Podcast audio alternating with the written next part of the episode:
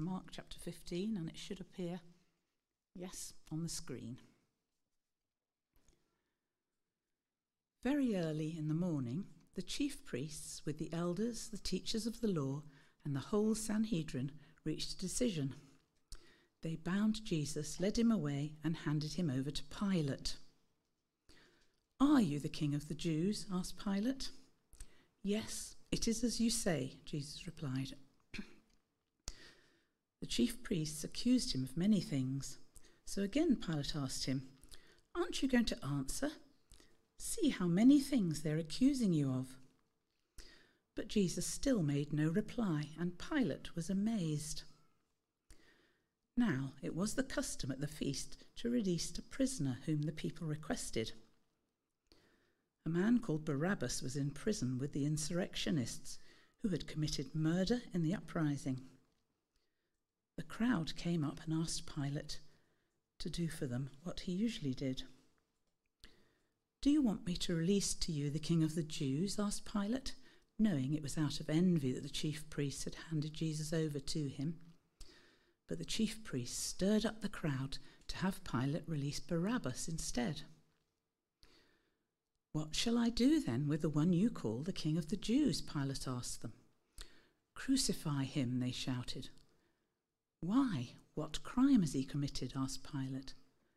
But they shouted all the louder, Crucify him! Wanting to satisfy the crowd, Pilate released Barabbas to them.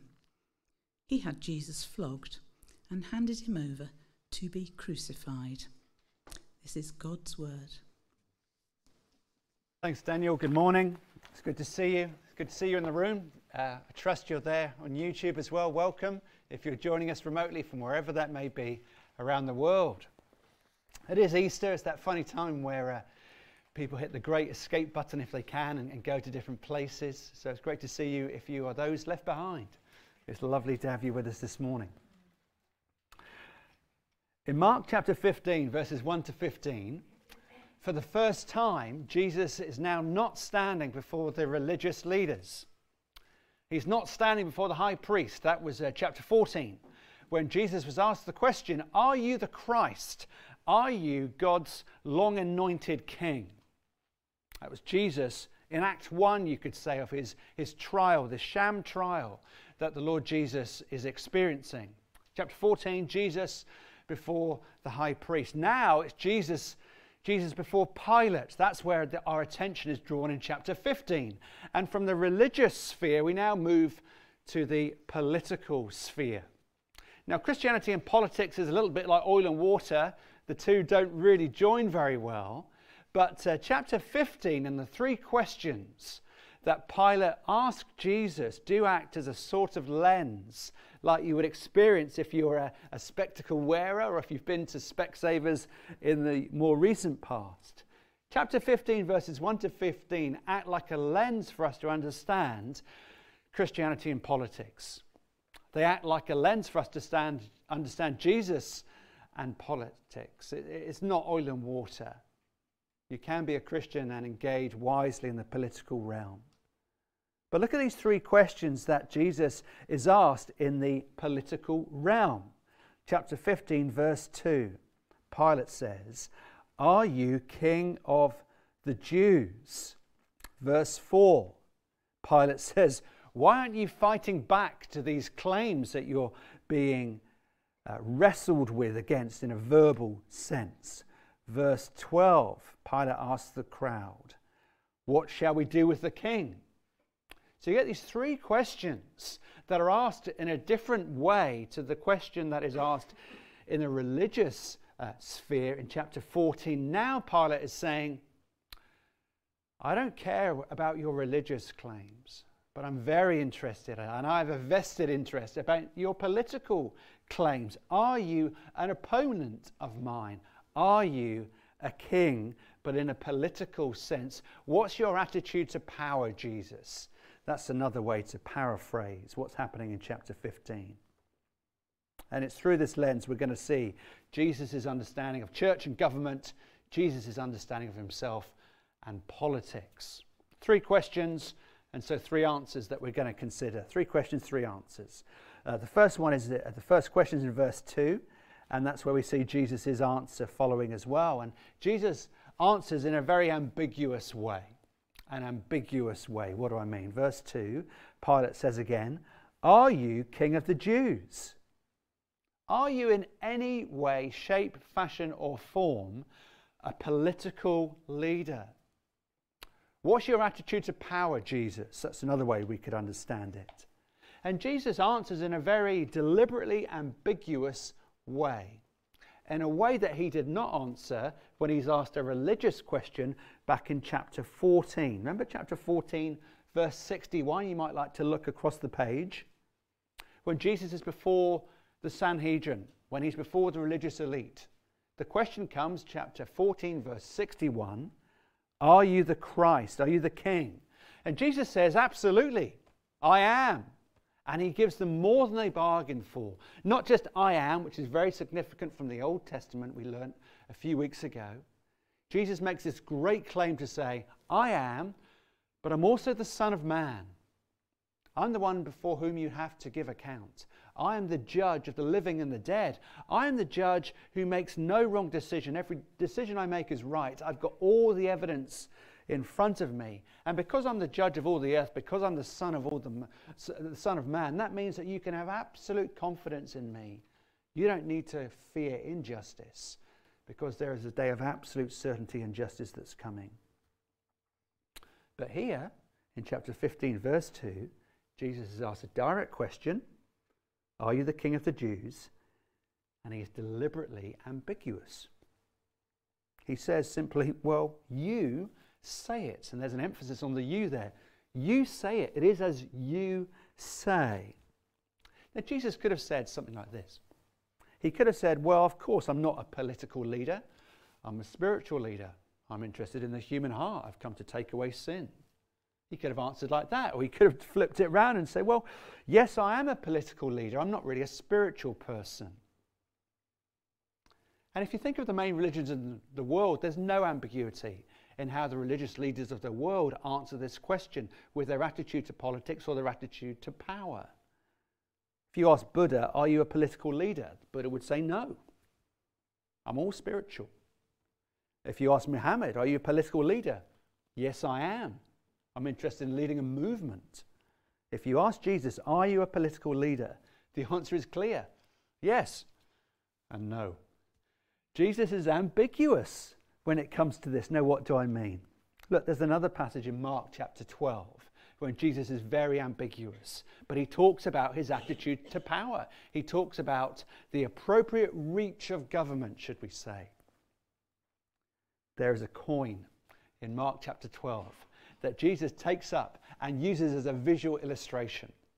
He says, Should we pay taxes to Caesar? There's the great big question of the age. Should we pay allegiance and taxes to the political power of the day that was the Roman Empire?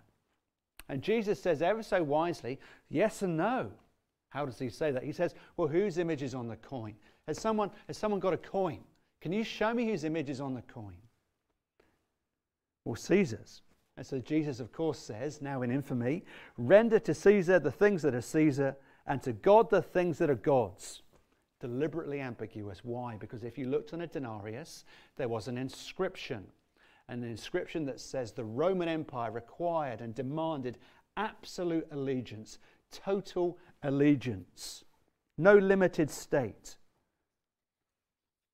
Governments in the time of Jesus, like the one that Tiberius, king of the Roman Empire, ruler of the Roman Empire, whose name and inscription was on the denarius, said this and thought this. Tiberius, it said, Tiberius king on every denarius, Tiberius king, son of God.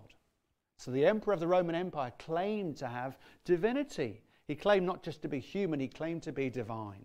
And as a divine ruler of their understanding of the Roman Empire, they demanded and commanded absolute allegiance. Everything the Roman Empire said should be written down and taken as lit. No idea of limited state, no idea of an issue of conscience or an issue of abstinence or a difference of opinion. What the emperor said went. It was complete dictatorship. Human rights doesn't exist in the Roman Empire. Protest doesn't exist in the Roman Empire. If you protest, you will be crushed without mercy. And Jesus, as much as we can tell from the history books, is the first leader who says, no, that's overreaching. When you have a great political empire, whether it be Babylon in history past, whether it be Persia, whether it be Rome, whether it be the Egyptian empire, it was complete and total and utter allegiance required. And Jesus says, no, that's overreaching. Has anyone got a coin? This is my understanding of power and politics and government. There's an absolute appropriate place for government and rule and wise decision making by men and women in leadership. But if they overstep the mark, then there is a time when you should say no respectfully. Whose image is on the coin? Well, pay taxes then to Caesar because he's worthy of taxes. But don't let government overreach. Don't agree if a government goes beyond God's law, if they contradict what God says, then God must come first. So give to Caesar what Caesar's, give him the taxes that are his due. But what image is on you, says Jesus, on every man, woman, and child, no matter what their age, what, no matter what the color of their skin, no matter what culture they grow up in or are from, they bear the image of God. So God deserves to be number one. Give to God what is God's and give to the government or Caesar what is Caesar. Jesus is deliberately ambiguous. That was revolutionary. No one said what Jesus said. I mean, there were two groups of people two uh, groups of Jewish people, the uh, Essenes and the Zealots. The Essenes said, Well, this is our understanding of power. When it comes to power, power is evil. So withdraw. All true Christians will withdraw. They will become hermits. They will live in the desert. Power is, a, is an unhelpful thing. Don't engage with it. It's impure, all this political stuff. Retreat. But then there were the zealots, and the zealots said, no, no, power and influence is what we need as an early church. So go and get hold of power, do whatever it takes. They were zealous to take power and rule in God's name. And Jesus says this understand power, understand political power. Political power is a penultimate power, it's not the ultimate power. Don't try and rule God's world from government, office, whatever country you're in. It's inadequate. It's an inadequate vehicle for the enormous changes that my revolution is about to bring in. And that's why Jesus answers so ambiguously. Is Jesus political? Is he interested in power? Absolutely. But he sees its limitations. And it's a penultimate power. So if that's right, then Jesus' answers is kind of ambiguous. Are you king of the Jews? Well, yes. Are you interested in politics and power? Well, yes, but also no. That's not what's going to limit and define my rule and reign. So, if that's true, how does uh, Christianity engage with power and politics? Well, that's the next answer to the next question that Jesus is asked and answers. Look down at this revolutionary answer. Look at verse 3 and 4. We read here what the chief priests were accusing Jesus of many times. And Pilate says, Well, hey, aren't you going to answer to these claims? Aren't you going to defend yourself? I mean, don't you hear what they're accusing you of? Says Pilate to Jesus. And look at verse 5. Jesus still made no reply, and Pilate was amazed. Now, that word amazed is really interesting. I hadn't seen this before this week. Often you uh, I read that as, as Pilate thinking, Jesus, you're such a fool. Why don't you speak? Why don't you defend yourself?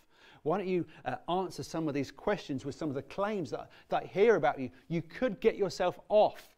I think that's in Pilate's mind. But Pilate, when he says he was amazed at Jesus' response, it's actually a word not of you fool for not saying anything, it's actually a word for wonder. It's actually a word for Pilate being absolutely staggered by the, the quiet poise that Jesus is embodying by leaving his reputation to his Father. He's absolutely amazed. And so it's a, it's a positive word. It's a, a Pilate is marveling at the character of Jesus demonstrated in his silence, in his understanding of a, a personal peace and poise that he has. Every revolution that has happened, there's been a leader, a man or a woman in a chariot or on a horseback or a, a tank. They've had generals that have done their bidding for them. That's always how a revolution begins. Revolution happens when you destroy your enemies. And Jesus says, I have an understanding of power that is revolutionary because I will not destroy my enemies, I will forgive them. I'm going to create a new empire where my enemies are loved and forgiven. And so Pilate, I'm sure, sees in Jesus' lack of defense, this personal peace that he has, and this pattern for using power that came out in his followers in the first few centuries of the Roman Empire and of the Christian church. I mean, how does Jesus' followers understand from the lips of Jesus how do they respond to those in need? How do they live with the understanding of the gospel in the first two centuries when it was all power, when it was all Rome, where allegiance to Rome was absolute? Well, here's some examples. There's a book that I was reflecting on this week, uh, The Rise of Christianity. It looks at the lessons that you can learn by a man called Rodney Stark about the Greco Roman world, the first 200 years of church life huge changes happened in a pagan society, in a Roman society, where anything went. Here are some examples. In most of the cities of the Roman Empire, there was a ratio male to female of 140 men to 100 women. And why did that happen? Because in Roman society, husbands, fathers, if they, their wives gave birth to women or to, sorry, to girls, they would dispose of them. They were willingly uh, able, under their conscience, to dispose of the girls that their wives had given birth to. Ultimately, girls are not worth very much. So we're going to commit to infanticide. We're going to kill our children because it's too much hard work. That was an understanding in the pagan worldview where God was not known or named. You've got to feed them. Ultimately, it's not worth having girls. Let's just get rid of them. Let's throw them out into the streets. And it was legal in the Roman Empire to do that. That's a horrifying thing. How does the gospel apply to that? Well, the Christian church grew in part because the gospel has absolutely no place for infanticide, no place for killing any unborn child, no place for killing those just born either. Christians wouldn't have any of that. And so they willingly went and rescued children from the streets and raised them as their own. That's one of the differences that the gospel made in the first two centuries.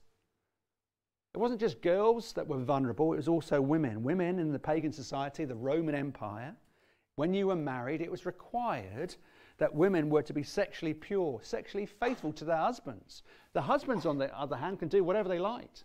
They could have mistresses, they could be promiscuous. There's a double standard. How does the gospel apply to that in the first two centuries and even today? Christianity said none of that anymore. Women have dignity. Women flock to Christianity because they saw a, a, humanity and a respect for women that was not there in Roman society. And the social order began to change within the first two centuries. Because women saw here is a religion where women are honored and protected and they flocked to it. And Christianity exploded around the Roman Empire. Christians also loved the poor. There's a letter from the Emperor Julian, and uh, he really hated Christianity. He was very upset because Christianity was growing and growing and growing exponentially. And he wrote this in one of his letters to one of his friends Our religion is not prospering. The Christian religion is growing and growing. Why don't we realize how much Christianity's success is due down to their radical care for the poor. They don't just care for their own, they care for other people as well. This is what happened when verse 5 is implemented in the heart of the church. Pilate was amazed at the poise of Jesus and the attitude to his own power that Jesus had, and it changes people. They see a need and they're willing to meet the need no matter what it costs. Here is Jesus not giving his rights, not doing what he uh, was enabled to do. But, and so the church could say, I can handle loss of my comfort. in the first two centuries and beyond. I can handle loss of my own peace. I can handle uh, loss of my own money. I can even handle the loss of my life if it means that other people prosper and thrive. They looked at the social needs of the time. They looked at the sick, the poor, the needy, the vulnerable. They looked at the women. They looked at the needs of the city. And they just poured themselves out in the first two centuries. And the gospel exploded throughout the Roman Empire. They didn't idolize power, they didn't idolize uh, position or reputation. They looked at the sick people in their community and they met their needs no matter what the cost. They looked at the children and they rescued them because they were vulnerable. They looked at the women and they welcomed them in and they valued them and honored them. They loved them. They drew them in and that changed society. It's love that changes societies. It's the attitude to power with this ambiguous answer and this revolutionary answer, where Jesus did not hold on to his power. He did not feel a need to defend himself, but he willingly stood there before Pilate saying, I have an attitude to power that you won't understand. It's all about a revolutionary kingdom that I'm bringing to bear. And as you see that in the first two centuries, and if you're a Christian here this morning, it's incredibly challenging. When so much of our identity is what's in our bank account or where we live, so much of our identity is concerned with our own comfort and our own reputation. I don't know if I could behave like that, you might be thinking. It's pretty scary, it's pretty costly, it's pretty risky. Well, the third point gets to the heart of why we can do this and behave in this way as Christians. It's not just ambiguous, it's not just revolutionary. The third question and the third answer explains where we get the power to live in this way, motivationally, in a substitutionary answer.